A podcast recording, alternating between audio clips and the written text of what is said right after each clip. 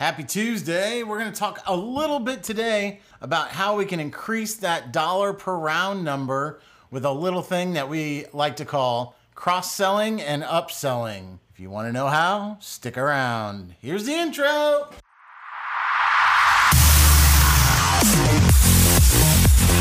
This is the Find the Green podcast with your host, PGA Master Professional, Jason Rockhold.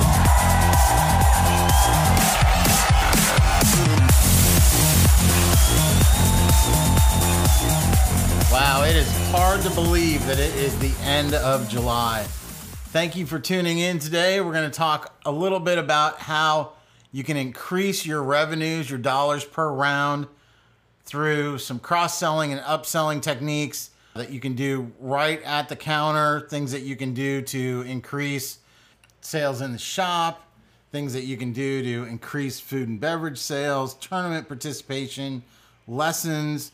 It's all a matter of listening to what your customer is truly saying and providing them an opportunity to participate or grab that piece of equipment that they are truly asking for. So let's get started. We'll dive right in. One of the biggest things that I always hear, um, and, and, I'll start with it because it's such a, a sore point for most of the assistant golf professionals that I see out there that are having difficulty getting by on the $10, $11 an hour wage that they start with. And they're just trying to find ways that they can increase their income stream and they've been having a hard time trying to make it happen. And in the same right, I see directors of golf that just don't have time to to make those connections because they're so busy running thin in their staffing issues and they end up spending most of their time filling in the gaps instead of talking to customers and making those connections that will definitely increase their amount that they can make. So let's start with that. So, one of the first things that I always recommend is when somebody comes in after their round, just start up a conversation that you can find out a little bit more about the person. Now, most of the assistant professionals that I've talked to, they're like, oh, people come in, and, and I'm like, okay, well, that's cool. What do you say? And they say, "Have a great night." And I'm like, "Well, you just ended the conversation before you even had a chance to start it." Because by telling somebody have a good night, that is basically a sign off to them in their mind that says this person has no interest in talking to me at all. And believe it or not, when people come off the golf course, most of the time they want to talk to you about something whether it be the great putt that they made on 14 from 55 feet that broke five different ways, or they want to come in and say the most famous thing that I've ever heard is, yeah, I went out, I hit it okay, but I just kept three putting. Or uh, I hit my irons good, but my driver, I just kept hitting it out of bounds. I think I hit three or four out of bounds. Or, you know, I chili dipped four times, or else I would have made pars on all of those holes. Well, guys, guess what? That is a wide open opportunity, invitation, all teed up for you to go. Really, you're having some issues with that chipping game? Well, guess what? I have a short game clinic that I'm teaching on Saturday. It's only $15.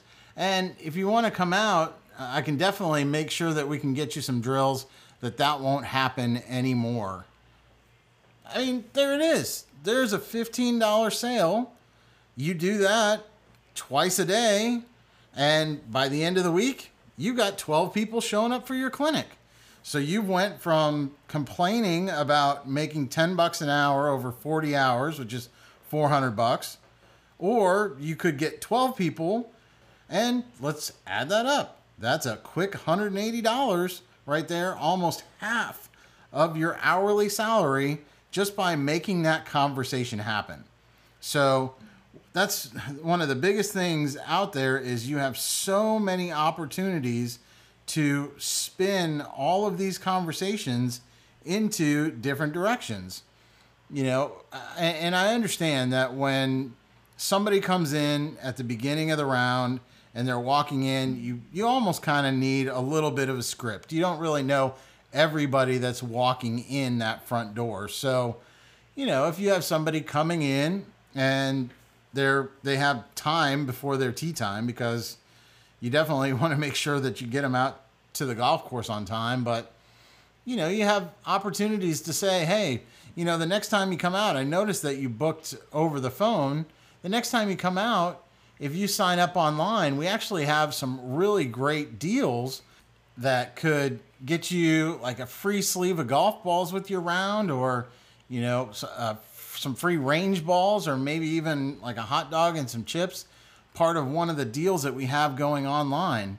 Well, you know what you've just done? You've given them a pathway to come back and become a frequent guest of your golf course. And like we talked about last week, one of the biggest things that you're looking for at a golf course is what is the lifetime value of a customer?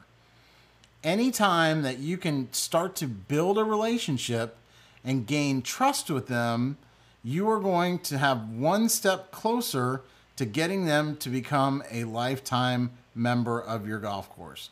Now, whether that it means that they show up once a month or whether that means that they show up once a week or three times a week, it it just means that they're going to trust in you more and they're going to think higher of that golf course just because of the effort that you put in to get to know them as a person. And as much as we really like to say that golf is an activity, it is all related to the community that you are building as a golf professional out there at that facility. You are trying to build a group of people, multiple groups of people that can come out and enjoy that facility, and that's what will make you profitable. So, I've got a, a couple other things just to kind of start off. Obviously, if you have somebody calling up, you know, you definitely want to have some sort of script taught to your staff to allow them to have a rough idea of what to say to somebody when they come up on the phone. So, so they call up and you say, "Thank you for calling XYZ Golf Course. This is Jason. How can I help you?" And they're like, "I'd like to set up a tee time on Saturday." Okay, well, would you be interested in setting that up for a straight tee time or would you like the meal deal? Well, there you go. You have already given them added value for making that phone call hey, what meal deal? What's that? You mean I can come out for four dollars more and get a hot dog, chips, and a coke? Well, that sounds like a great idea. So now you've already upsold that person an extra four or five dollars to be able to get that that package that you just introduced. Very simple thing. It's just giving them that option. They might not have known that option was there until you literally just introduced it to them in addition, you can tell in my voice that I am not saying, you need to buy this package right now. That's how it needs to be. You know, it's just offering them that solution to give them a chance to make that decision themselves. Because when you offer somebody a choice, they are determining in their mind what is the best value for them. And just by giving them the opportunity to make that choice, they feel that they are getting the best value out of the options that were available to them. So it's great to get into the habit of doing and just understanding that offering options allows them the ability to pick their value that they find most important to them. Okay? moving on. The next thing, you know, when we get to check in, if they're coming in, I hear this all the time, and it, it really starts to sound almost robotic. And that's something that, unfortunately, it, it's a part of the script, and it's something that people think in their mind. They're like, All right. Okay. Your total is 869 for the range balls that you got here. Do you want any extra tees, balls, or gloves today?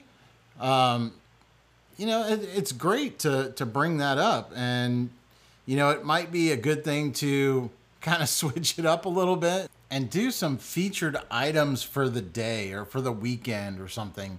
That way it doesn't seem so robotic and so impersonal. It can be something like, hey, you know, this weekend we have a great deal going on the the Titleist golf gloves over here. If you buy two of them, you get them for 10% off. Or, you know, these golf balls that we have, uh, the newest ones out, they go 50 yards farther. They've got a better dimple pattern than anybody else. They spin and stop like you're throwing a dart. It is the most amazing golf ball. Notice I didn't say any name of any brand there because 50 yards extra and stops on a dime. How awesome is that? Anyway, but the biggest thing that you want to do is always vary that up a little bit because for those people that come and play golf three, four times a week and they hear that same dull script, they just kind of glaze over and you completely lose any chance of engaging with them to get them to actually buy something. So keep it fresh and you'll really start to see those numbers start to increase. Now, another thing that I always love to recommend is making sure that you promote different golf tournaments that you have coming up. And you can do that through the beverage cart girls are probably one of the best ways to do it. And the reason why I say that is because almost everybody wants to stop and get something to drink and talk to them about something. And if you can train your beverage cart staff to talk about some upcoming events and how exciting that they are going to be and how fun that they had last year at it and stuff like that, you would be absolutely surprised at the amount of engagement that you'd be able to get in those events. So definitely make sure that you take advantage of all aspects of your staff when it comes to cross selling. Just because somebody is out there cleaning golf carts doesn't mean that they don't have the ability to tell somebody that their golf glove is worn out and we've got a great deal on things in the shop. So make sure that you utilize every single staff member that you have to be able to cross sell and upsell because it's it's amazing how one person can make a $10 sale 20 times a day and you multiply that by your 10 or 15 people that are doing it. And next thing you know your golf club is making 10 to 20,000 dollars extra a week just because of all these small little suggestions that they're making and like I said before it is not a hard you know timeshare sales kind of situation where we're going to bark down your face and say you need to buy this because only good golfers go out and play with this and you need to buy it. That's not what we do. What we do is we offer something that they may need. And if they don't need it we don't push it on them and if they do need it they'll thank us for recommending it so that's the last thing I'm going to say about staff doing cross selling and upselling. But there are other avenues in which you can do that same thing and utilizing your online tee time system to be able to upsell and cross sell or sell value, so to speak, can really give you the advantage when it comes to making sure that your rack rate price is something that is more towards the top of the mind of your customer. And what they call that, they call that an anchor price. And what I mean by that is it's kind of the price that's anchored out there of what the value is expected to be. It's like suggested retail when you go to some place and you're like, normally it's a $199. Today it's on sale for $99. Well, in your mind, you've already thought, wow, that's like 50% off. That's amazing. So the more that you can keep your anchor price at or near your actual sales price and just add some small value things in cost perspective, then you're really going to start to see your average ticket price go up and all of that cross selling and upselling happens before they even get to the golf course. So you've already gained five to ten dollars around just by maintaining that anchor price in your rack rate and giving them added bonus things like a free sleeve of golf balls or you know some range balls that go along with it. These are great little items that you can tag on to the tee time and be able to sell almost at full rack rate for things that have minimal overall cost to you so that's where I'm going to end it today. Just really focus this week on trying to add value to your customers through cross selling and upselling, whether that means offering a way for them to chip better or keep their drives in the middle of the fairway by offering out some of your lesson packages or deals that you have for them after they come in with a poor round or something like that, or by adding value to the golf course by selling more golf balls or gloves or getting them to participate in dollar beer day. And you know any of these different things can just increase their engagement at your facility and make them want to come out for maybe an extra day. And like we said cross-selling and upselling increases dollars per round but creating those relationships in those communities increase that lifetime value of the customer. So I'm going to end it there. Have a great week, and I will see you. Well, I'll actually talk to you next Tuesday. See ya.